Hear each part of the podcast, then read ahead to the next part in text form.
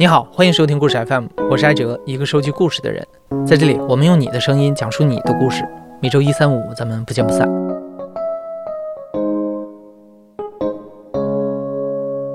你来自哪里？当我提出这个问题的时候，你可能已经蹦出来一个地方了。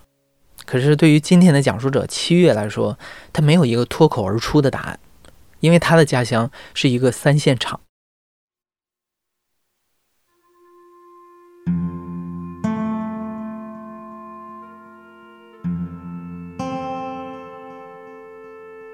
三线厂、三线小镇，并不是我们现在所说的三线城市的概念。在上个世纪六十年代，中苏交恶，面对可能爆发的世界核战，中国按照各地区战略位置的不同，划分出了一二三线，大量的国防、科技、工业项目迁到了位于战略大后方的三线地区，数百万人响应着国家的号召。从不同的城市举家搬迁，到了偏僻的山区里开荒建厂，形成了一个有别于当地的生产生活一体化的三线小镇。而在三线厂里长大的孩子，也被叫做厂子弟。这个横跨三个五年计划、耗资巨大的三线工程，也逐渐退出了历史舞台。厂子弟的标签也随着他们的家乡一起逐渐消失在了历史长河当中。但是，曾经神秘的三线厂到底是什么样的？生活在其中的人又经历过些什么呢？其实很多三线厂子弟都用各种各样的方式记录过逝去的故乡。今天的讲述者七月也不例外，他把对家乡的记忆写进了小说里。大家好，我是七月，我是一个职业科幻作家，今年三十八岁。我是一个在四川叫做汉望的三线小镇长大的一个三线子弟。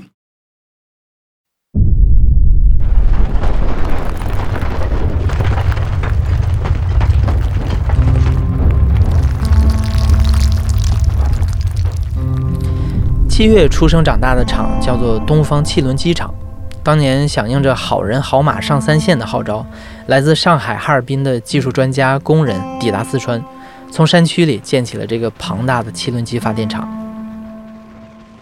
基本上来了以后，做整体的建设是一个很艰苦的事情，因为我们那地方龙门山脉的那个山是很陡的，也不是那种福建的小丘陵那种感觉。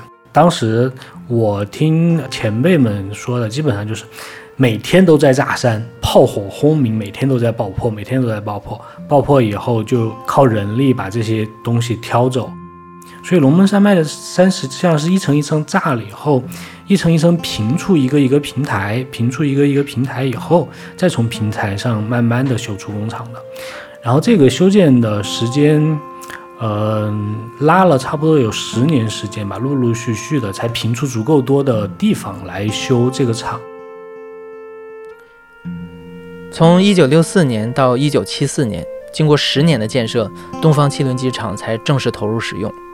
当七月出生的时候，厂已经投产了十年，爷爷被炸山铺路，从无到有建厂的辛酸，已经成为了往事。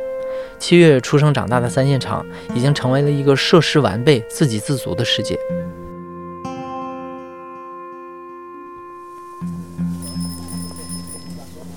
家属区是一个很大很大，大概跟厂差不多大的，因为要生活几万人嘛。包括家属区里面有，嗯，电影院，有公园儿，有医院，有商场，就包括呃农场。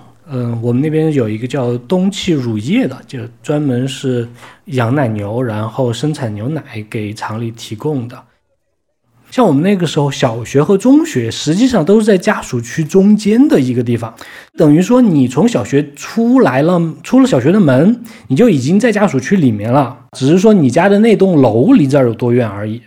基本上来说，就是周围的一片，大概整个生活圈子的所有东西都是在。嗯，厂的范围内，呃，有很多人就在那个时候的感觉，就是出生到工作，从生到死的所有东西都是厂里的。在厂里，大家同吃同住同劳动，生活条件相差无几。但每次七月外出的时候，都会意识到三线厂作为一个整体和别的地方如此不同。一个印象很深的事情就是，大概是小学三四年级的时候吧，去姨妈家玩，然后发现没有暖气，哇，真的好冷啊！尤其是那种，就是我印象很深的，就是小时候冬天睡觉前把衣服全部搭在暖气包上，然后早上起来就跳起来直接穿上，好就很暖和，就很就很舒服的嘛。然后在那时候你没有，然后大家就就要把衣服放回被窝里面，把捂热，然后再穿上，然后就觉得哇好难受。后面我我反应过来，这个东西就特别奇怪，四川有集中供暖这个事情。嗯，可能别的地方都不知道，就大家都认为过了长江就没有集中供暖这这回事儿了。当时东北人过来的时候，就包括整个建设，就应应该是就东北人那么那认为冬天不能没有暖气，所以修那个住宅区的时候一定要把暖气修上。就这就这些东西，就是感觉你在外面根本见不到。这个就对我的嗯概念里面印象就特别特别的深，特别明显的感觉到就是东气厂的生活环境跟外面的生活环境截然不同，有有很大很大的区别。直到我上初中的时候，我也很清楚的感觉是，就是厂里的人对厂外的人来说是很傲慢的，而且就是有很强的，就是我们自己是一群人的特殊意识性。冬季厂的子弟们是一群人，我们这群人的特点就是很洋气。像九十年代最开始的时候，我们厂里面就有了灯光球场，有了塑胶地板，整个其他的地方，像县里啊之类的，都还是就是那种灰土土的夯起来的那种球场。所以我记得我印象特别深的就是，我打篮球的同学会给我说。啊，买了耐克的鞋，只敢在厂里的球场穿，出去打球根本不敢穿，外面的球场质量太差了，把鞋都硌烂了。对于一个厂子弟来说，三线厂的不同不仅体现在吃穿用度上，更进一步的讲，从开山造厂起，东方汽轮机厂乃至周围那一片的三线厂，都背负着国家给予的留存军工实力的特殊使命。尽管对于成长在九十年代的七月来说，冷战、核武威胁已经逐渐成为了过去，但那些痕迹还是留在了他的日常生活里，比如厂里上下班的汽笛声。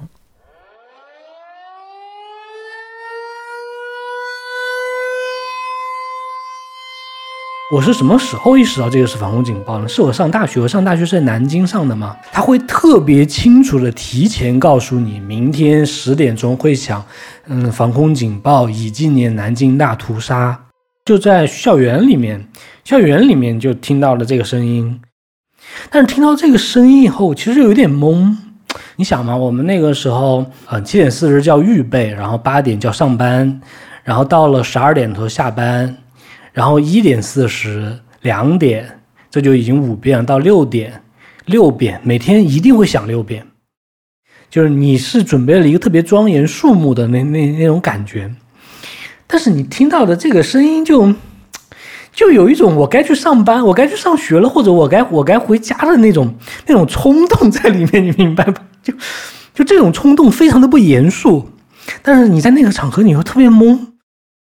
然后我这个时候再反过头来想，从小家里，嗯，每天听到六次这么一个过程，你就会觉得有各种各样特别奇怪的含义在里面，比如说就是。为什么你要选择防空警报作为一个上下班这种特别日常的东西？你把这个当做防呃上下班的东西用，那假如真的有有空袭怎么办呢？那假如真的有有敌机来了，你们打算用用什么来警示大家呢？是觉得已经不需要我们用防空警报这种方式来警告大家了吗？在我们那个地方，就是在龙门山那一片儿，有特别多的的各种各样的当时三线建设出来的厂，大家都知道有导弹基地，就已经可以去参观、可以去玩了，然后还可以和导弹合影，就是防空导弹啊什么，你可以你可以在那儿合影，然后我们合影的照片还就贴在学校里面。导弹基地在这儿，而且还是防空导弹，你这为什么会在这么一个山卡卡里面？然后你能够猜测，就是当年为了保护这边三线建设厂做的一个防空吗？免得别人的轰炸机过来。我们高一军训已经是打实弹了，就是是真的步枪，每个人会有五十发子弹给你去打的，然后还有打靶成绩。然后但是我们那就大家都要摸枪，就是很自然的一个事情。这个还算好的，因为我们当时军训完不是有汇报表演吗？除了我们高中军训以外，就是东汽呃技校，就职高也要做军训表演嘛。我当时就看到四个人扛着一架高射炮出来了，就像抬轿子一样，四个人肩膀一个肩膀扛一脚，然后四个人噔噔噔噔抬着高射机炮就跑出来，就这种感觉是什么鬼？就是因为这种感觉非常出乎意料。为什么你厂里保卫科什么搞个军训，高射机炮都出来了，什么玩意儿？就就就特别的特别好玩。嗯，其实对于家乡这个镇，我很小的时候就会有很多很多的想象。我在高中的时候看了《新世纪福音战士》，《新世纪福音战士》里面不是有很重要的第三星东京市是保卫人类的最后的堡垒都市吗？呃，很快，大概在我看过《Eva》之后，没过多长时间，就是这个概念就在我想象中已经和我们家这个小镇结合起来，就是感觉我们家这个东西，就感觉也特别有一种保卫人类的最后的要塞，要塞小镇的这这种感觉。在二十世纪的最后一个十年里，龙门山下的三线厂是少年七月幻想中热血的要塞都市。但在七月父亲那一辈人看来，在企业改制、中国即将加入世贸的大背景下，三线厂早已经从稳定优越的代名词，逐渐滑向了一场不确定的危机。现在回忆起来，有印象的是，我上小学的时候，就厂里的广播，大概在五六点钟的时候，天天都在放。什么打破铁饭碗，捡起金饭碗？国企改革是以东北那边为首的嘛，就是大多数厂就都要么关停，要么就是转行了。就是那个时候，就厂里经常会有这种，就类似于吹风嘛，就开始传说要开始做股份制改革，要给大家发原始股，就从国企变成就是上市公司。那个时候，当父母们路上遇到，经常就会，你听说了吗？隔壁他们就是说是分了原始股，其实一股要卖你五块钱，到时候他们上市三块钱都卖不到，然后就等于你要白掏两千块钱进去。这样的谣传里面又又会有有人给你进来说，你知道吗？那个谁谁谁，当年我们的那个部门领导，现在出去给人上血书，说。他要跳楼，你们就居然敢把厂卖了？就包括我爸，我记得很清楚，我爸那时候特别悲观。我爸经常说，就是以后加入世贸了，像 像东机厂那种，就是大家干活这种都特别特别摸鱼、效率很低的的国企，肯定是不行了的。我们当时听我父亲就讲过很多，我们那边特别著名就是长虹，长虹以前是造雷达的，好像后来长虹就改做电视嘛，就当时就是军转民特别特别多，就是这些厂都遇到很多困难。还有特别著名的一个叫二重，就是中国第二重型机械厂。二重是一个特别奇怪的厂，就是他们没有什么特别专精的行当，就是国家让你生产什么就生产什么。比如说，它生产什么三峡电站，呃发发电所需要的那种巨型的涡轮。就这种东西，就是除了他，可能也没有谁能够造这么大的东西。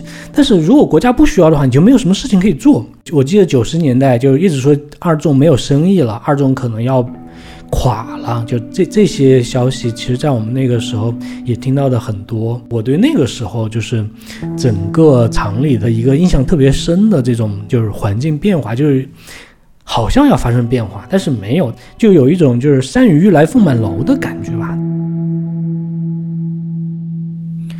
在那个巨变的时代，一方面是军工厂要积极自救，从造飞机、核弹改为造冰箱、汽车、缝纫机；另一方面，厂里的技术工人也面临着效益不好或者是下岗的危机。有的人求稳，决定留在生活了大半辈子的三线厂；也有人决定放下铁饭碗，离开体制，从头再来。我父亲属于那种很典型的被这个时代耽误的人嘛，就那个时候他很学习能力很强，很聪明，但是选择很有限，所以他不断的想通过自己的选择来改变自己的命运，从上山下乡到当工人，到当工人以后选择更好的厂，到后面九十年代觉得就是这个央企也不行了，一定要跳出去再寻找别的机会。在那个时候，就是九十年代中后期，我爸就去办了病退。差不多在我高中的时候，我父亲就一直在外面打工。也有很多人就像我父亲一样，就是愿意去在这几年时间里面多赚一点。假如万一有点什么不测风云的话，至少家里有些积蓄。所以大家其实都想早一点找到自己的出路，要不等到哪一天，就像是那个杀死一个石家庄人们一样，一夜之间就大厦崩塌，那你们你们就没有没有什么去路了。国企要改革了，改革之后效益会不会好？股份制到底意味着什么？离开三线厂是不是一个好的选择？九十年代末，经济、生活、思想，好像日常的一切都处在巨变之中，不变的是时间的流逝。人们迎来了一个新的千年。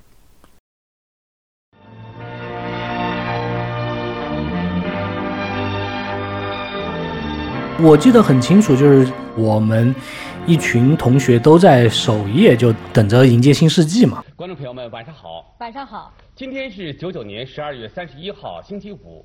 再过几个小时，两千年的钟声。其实家里大人都去睡觉了，就只有我还在守着电视。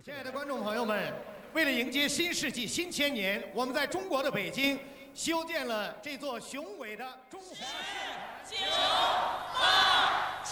然后就一直等到零点，零点的时候，我准备给我关系最好的同学打电话，然后还没有打，电话就已经响了，就感觉特别有默契。然后接着电话说：“新年好，新世纪快乐。”其实对于年轻人来说，其实。什么死亡啊，什么什么没钱啊，这种事情都都感觉特别特别的遥远。大家关心的就还是，嗯，自己长要怎么样长大，展望进入新世纪，新世纪以后自己要想去上一个好的学校啊。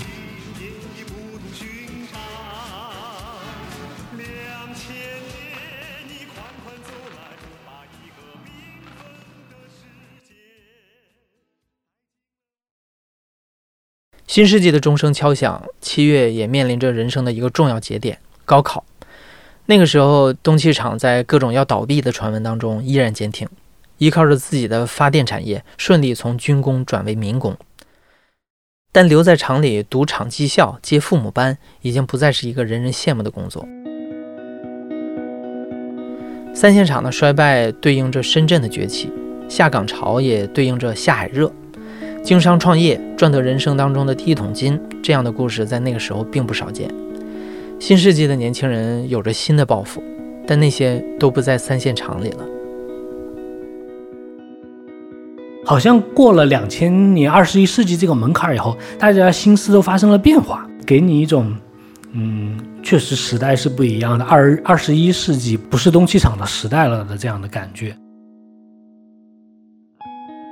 尤其是在在零几年的时候，你会发现，就是整个经济社会开始起飞了以后，大家各个地方的差距越拉越大。你想，本来你们这里有很多是在上海的，当年上海的，尤其是像什么家里几个兄弟姐妹，现在别人在上海自己单位有套房，对吧？现在你就在汉文镇上有套房，这个不是一个世界的概念。就那个时候，有抱负的人总是想着去做点什么。要像浩南哥，要像山鸡他们一样闯出一番事业，而不是局限于在你们这个破地方。至于这番伟大的事业是什么，他们可能不知道。他们说不定就是觉得什么开个录像厅、开发廊、开歌舞厅多么的赚钱。我们将来混这个行当，身家千万，和你们这些和父母这种小工人不是你们这些就是没有见过世面的人。就包括像我们这些就是厂子弟。成绩比较好的，或者是成绩中游的，希望尽量不要再留在厂里，肯定是要出去的。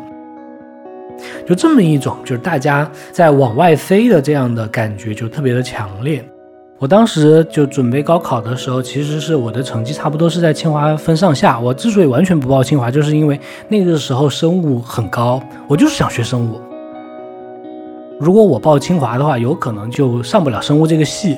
所以我就决定不报清华，真的是一个非常纯粹的，我就是要去学这个。我认为我是一个学会这个以后能够改变世界的人。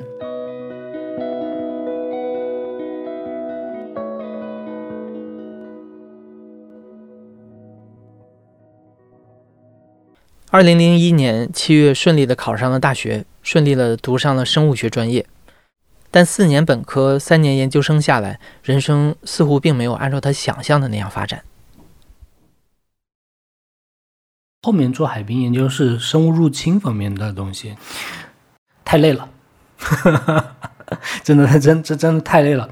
尤其是我们做海滨湿地研究的嘛，就真的每一天像蜕皮一样，哗脱下一层，每一天哗脱下一层皮，每天脱皮，到后面整个人都都晒肿了。在那边，反正干了几年以后，整个人已经 快崩溃了。我当年就想到，哇，当年好人好马去三线，是不是也是这种感受啊？我虽然虽然满腔热血来这里，可是好像并没有期待过这样实际的痛苦生活。有一种感觉就是，啊，我做了这这么几年以后，发现和自己就是你真正要做这个，和当年自己雄心壮志所期待的。整个环境情况很不一样，但至少这个时候你还有退路可以走。七月的退路是不做研究了。那个时候，互联网企业正在发展壮大，充满机遇。七月去了互联网公司上班，做游戏策划。而他很多同学的退路是回到体制内，回到东汽。与很多三线厂的命运不同，东汽经过一系列的转型阵痛，后来被日本三菱并购。东方汽轮机厂成为了东方汽轮机有限公司，依旧运转良好。其实这样的人蛮多的，有做技术的，什么做材料研发的呀，有做什么金融的，就很多。他们当时也并没有想过自己要回去，甚至于有些人是不愿意回去的。然后等到几年真正的要找工作以后，就发现。好像也是一个蛮不错的选择，回厂里宣传部，或者是回厂里的投资中心，还挺好的。又是央企，然后待遇也不比别人差，而且又是自己熟门熟路，然后自己就莫名其妙的就回去了。虽然厂还在，但七月少年时熟悉的厂包办一切的生活方式已经消失不见了。那这个东方汽轮机有限公司，这个汉望镇还能称得上是故乡吗？七月离开东契之后，很少再回去。但2008年的一场灾难，让东契最终迎来了大厦崩塌的命运。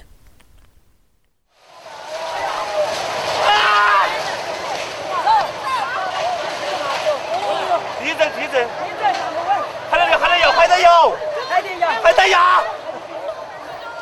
根据中国地震台网测定，今天下午十四点二十八分，在四川汶川县发生七点八级地震。震中也就是汉旺镇，是这次地震当中受灾较为严重的地区，有数百。什邡市的东方汽轮机厂受灾严重，厂房和职工宿舍发生不同程度倒塌大部分厂房已经严重毁损，分厂的许多技术骨干在这次灾难中遇难。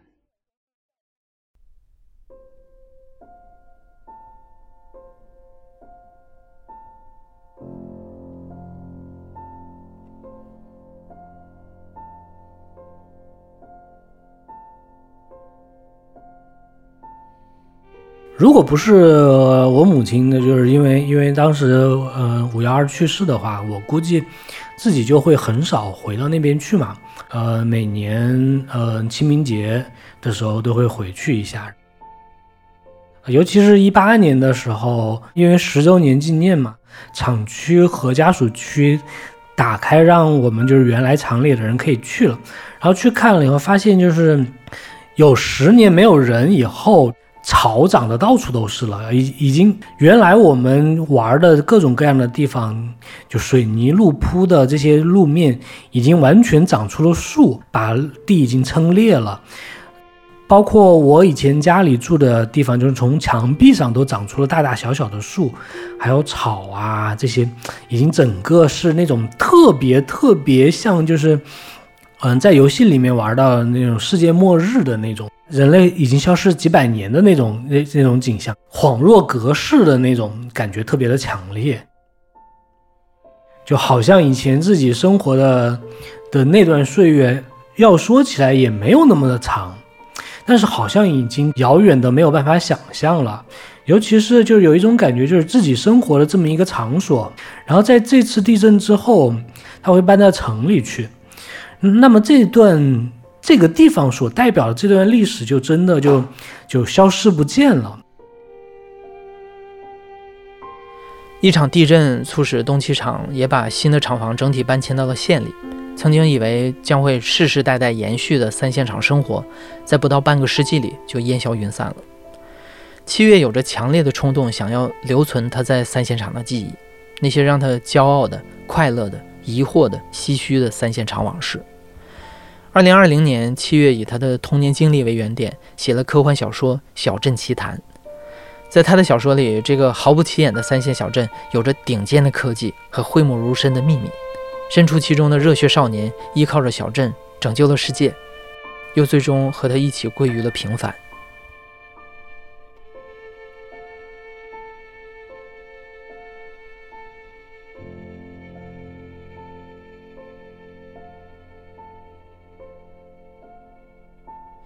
你现在正在收听的是亲历者自述的声音节目《故事 FM》，我是主播艾哲。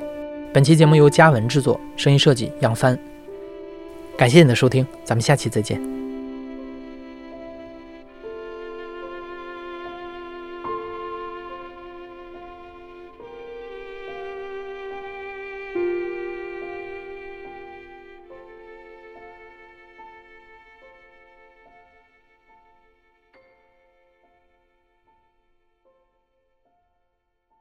最后，感谢《小镇奇谈》的出品方八光分文化给故事 FM 的听众送来赠书福利。你也是厂子弟吗？你曾经有过什么样的三线厂往事？欢迎在故事 FM 微信公众号的本期节目评论区里留下你的故事。一周之内点赞最高的三位听众将会获得作者签名版的《小镇奇谈》一本。